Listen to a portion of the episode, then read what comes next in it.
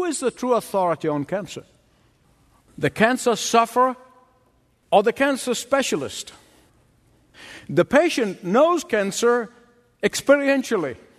The sensation, the, the frightening dread and anxiety, the, the dilapidating effect of the disease.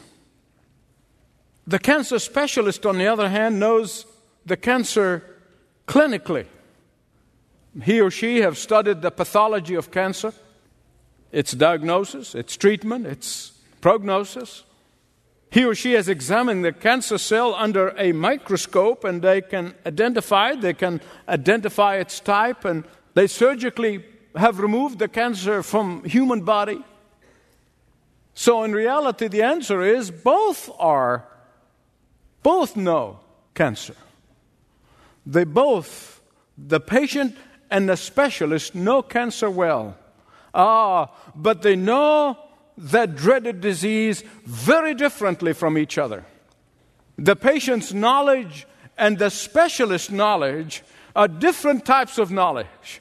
The patient and the specialist have very different experiences with the disease. The patient knows it as a sufferer of the disease, but the specialist knows it as an authority on the subject.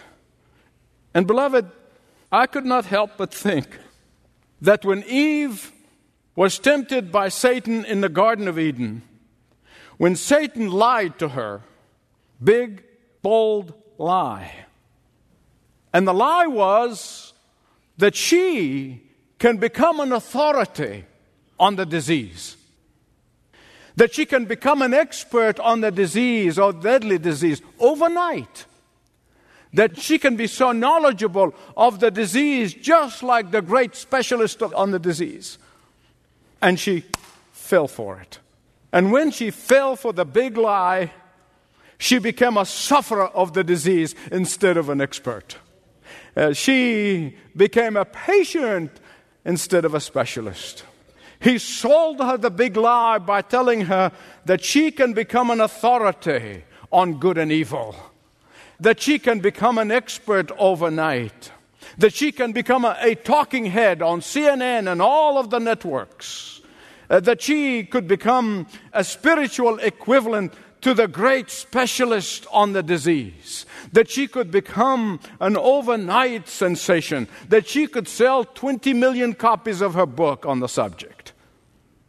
And when Eve took the bait, far from becoming an expert, she became a sufferer of the disease. She caught the disease to the destruction of her soul. But that's exactly what happens with us. I don't want you to miss this. Don't miss this. Now, for Eve, there were several things she could have done. First, and I think probably the most important thing she could have said, two words to Satan buzz off. It's very simple, isn't it? God said it, I believe it, that settles it. But then there was something else that has happened here that led her to buying into the big lie. When Satan brought doubt to her mind about what God said, she misquoted God. Did you get that? Be very careful of misquoting the scripture to support whatever you're doing or trying to do. Be very careful of misquoting the Word of God. I want you to see for yourself how she misquoted the scripture, okay? So, Genesis chapter 2. Here's what God said to Adam. I'm going to explain to you why God held Adam accountable too in a minute. But here's what God said to Adam in Genesis chapter 2, verses 16 and 17. He said, Feel free to eat from any tree in the garden, except for this one. You notice the emphasis where? All of the trees in the garden. Okay? Now, flip the page to 3 3. Genesis 3 3, and I'll show you exactly how Eve misquoted God to Satan. Here's what she said God said, You must not eat from the tree in the middle of the garden, and you must not touch it, or you'll die. Where's her emphasis? The tree. Where was God's emphasis? All of the trees in the garden. You see, She added something that God did not say. She twisted, she changed the emphasis. And that moment, Satan knew he's got her. he knew that she's in her mind and her heart, she's questioning God. She's questioning what God says. God said, Every tree in the garden is yours to enjoy. But she became fixated on that one tree. Satan must have literally been watching her for a long time. He probably was watching her walking around the tree, looking at that tree from every angle. He saw her curiosity about that tree. He observed her longing and wondering what would be like to taste this tree, to, to eat from the fruit of that tree. He tempts us in the same way. He watches and sees areas of our weaknesses.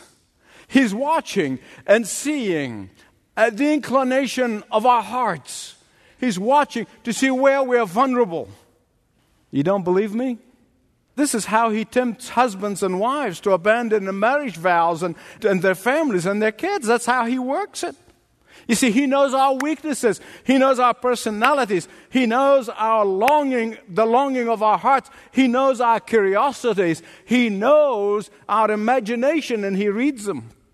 And once he drags you away from fellowship with God, he is ready to move for the kill. Ah, you deserve a better spouse than the one you've got.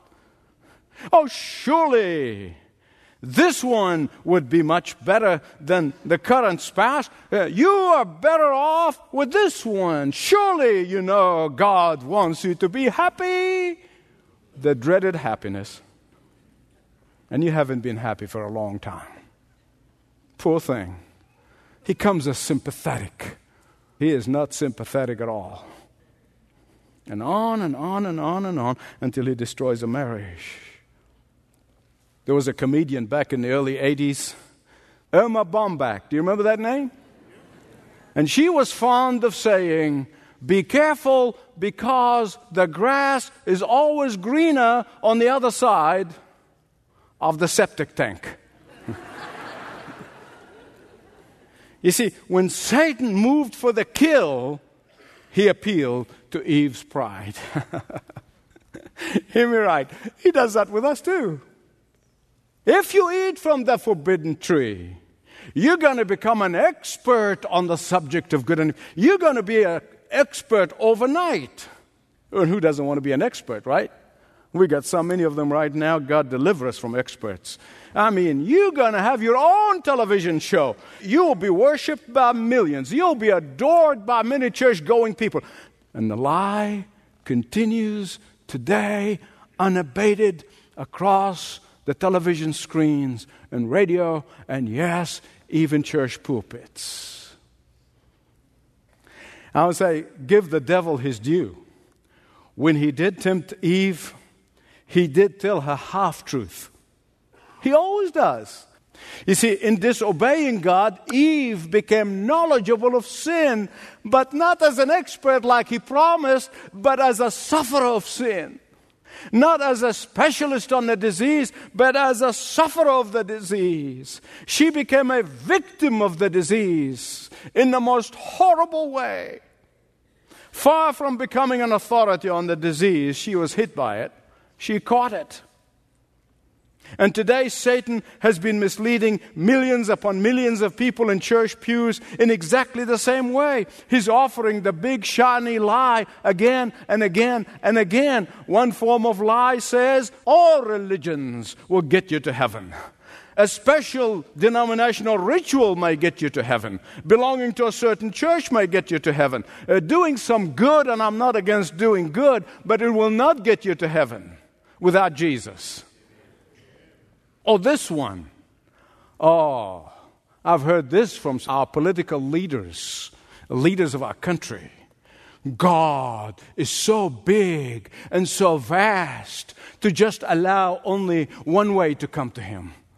Or this one Jesus is my Savior, but He's not everybody's Savior. Well, what you're saying is that I have a Savior who's a liar. And that's what they're saying. They never think. When Jesus said, I am the way, the truth, and the life, and they said, no, no, he's my Savior, and I'm saying, um, my Savior is a liar. That's what they're saying. The truth is, none of that stuff will get you to heaven. And that is why it is the big lie. Satan always, as I said, appeals to our pride. Do you know why? Because he knows that our pride will keep us from God's only plan of salvation, from God's only way, from God's only Redeemer, from God's only Savior.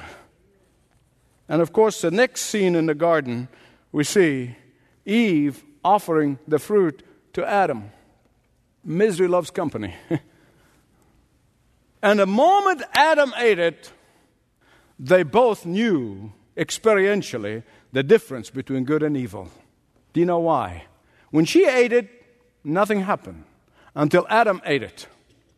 And that is why the Bible, from beginning to end, holds Adam accountable. God is the one who spoke to him. If his wife came and said, Look, I tasted this, he said, Let's go to God and ask for his forgiveness. But he didn't. He ceased to be the spiritual head of his home, he ceased to be the leader of his home. And that is why the Bible said, by one man sin came into the world, by Adam. And that is why sin is transmitted through Adam. And by one man, the Lord Jesus Christ, there is forgiveness of sins. Hear me out on this one. Because choosing the evil of do it yourself religion will always make you lose the good.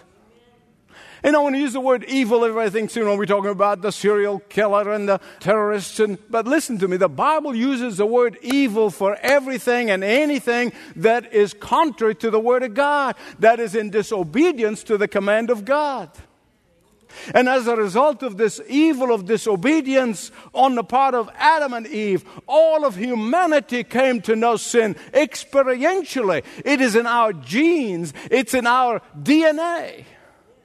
And the fact is that we must accept the fact that none of us are authority on sin. None. No one is an authority. We all are sufferers of sin disease. We all know sin experientially because we've experienced it.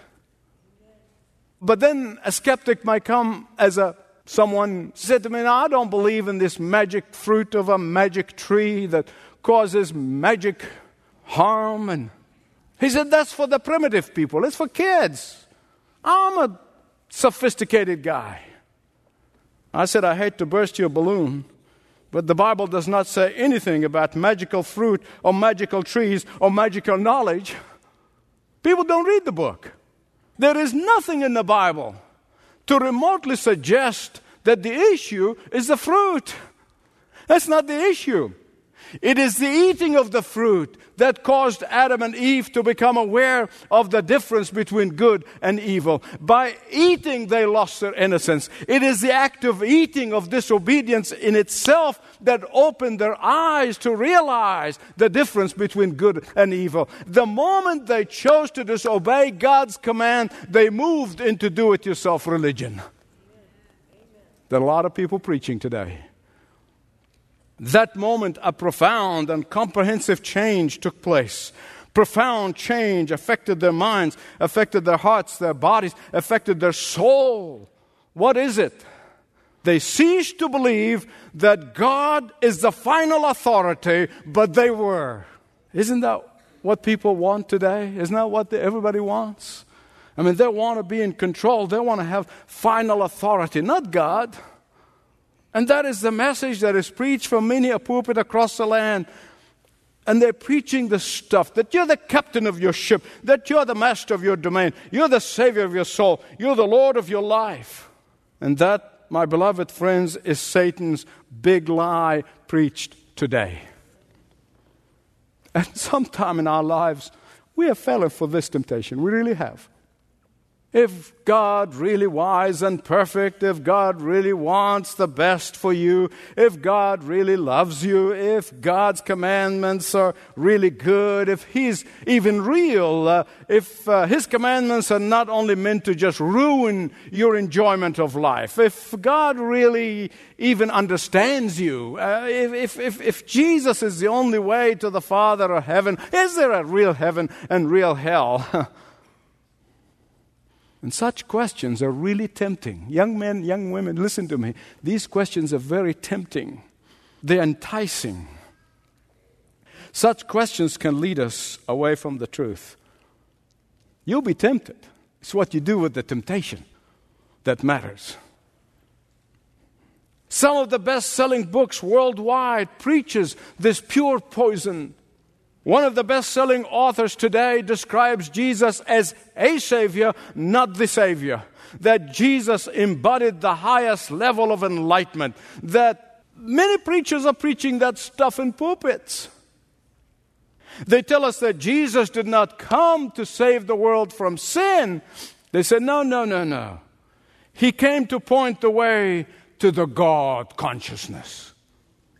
What a bunch of hogwash. I mean, what, what, what does that mean? Do you know what that really means? Here's what the God consciousness means that your eyes will be open and you'll be like God. That's really what they're saying. And that is the same message as Satan's message to Eve in the garden. And that is the biggest of the biggest of all lies. Millions of copies, tens of millions of copies are sold.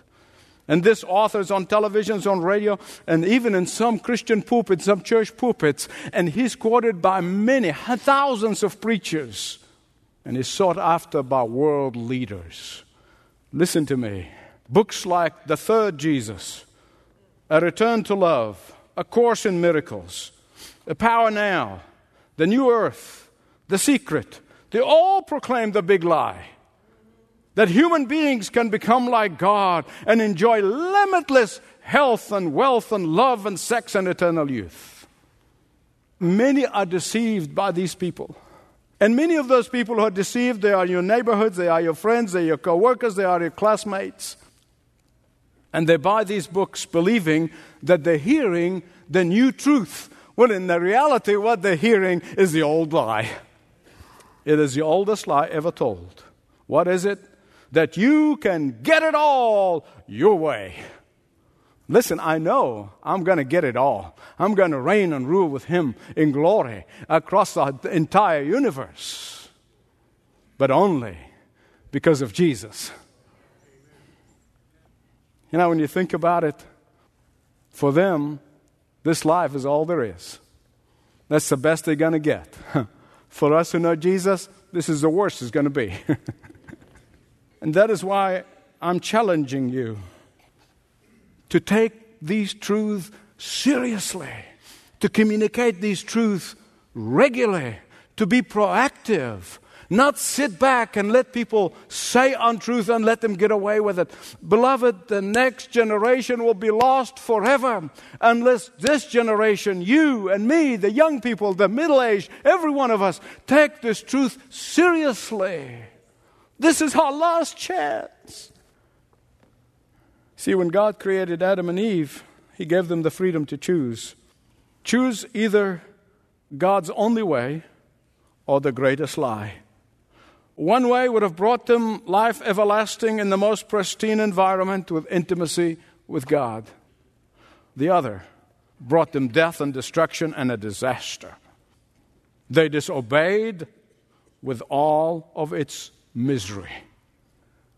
In that moment, the genetic code became permanently tainted by naked self will, and all the subsequent humanity became infected by this genetic code. And today's millions and millions and millions of people following in the footsteps of Adam and Eve while in reality, for 2,000 years, the cross has been standing there as God's invitation for everyone who would listen that there is only one way out of self will. There's only one way out of the foolishness of life. There's only one way for healing uh, from this insidious disease. There's only one way for deliverance out of that selfishness. There is only one way of escaping eternal death and destruction. Stop believing the greatest lie and come to Him, the only one, the only truth. And His name is Jesus. the reason Satan, through his cohorts in the media, in government, in the courts, the reason in the schools and the school administrators, the reason Satan, through his cohorts, are working hard, trying so desperately to outlaw the mention of the name of Jesus in public.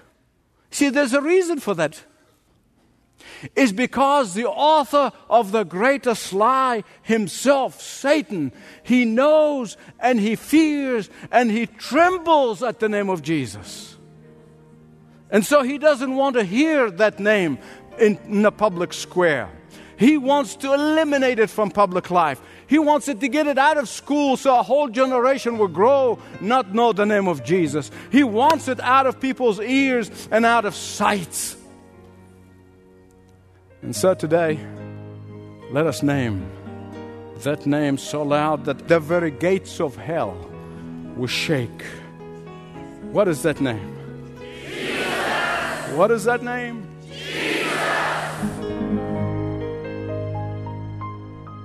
Thanks for listening to this message from Dr. Michael Youssef, recently featured on Leading the Way. If you'd like to know more about us, please visit ltw.org.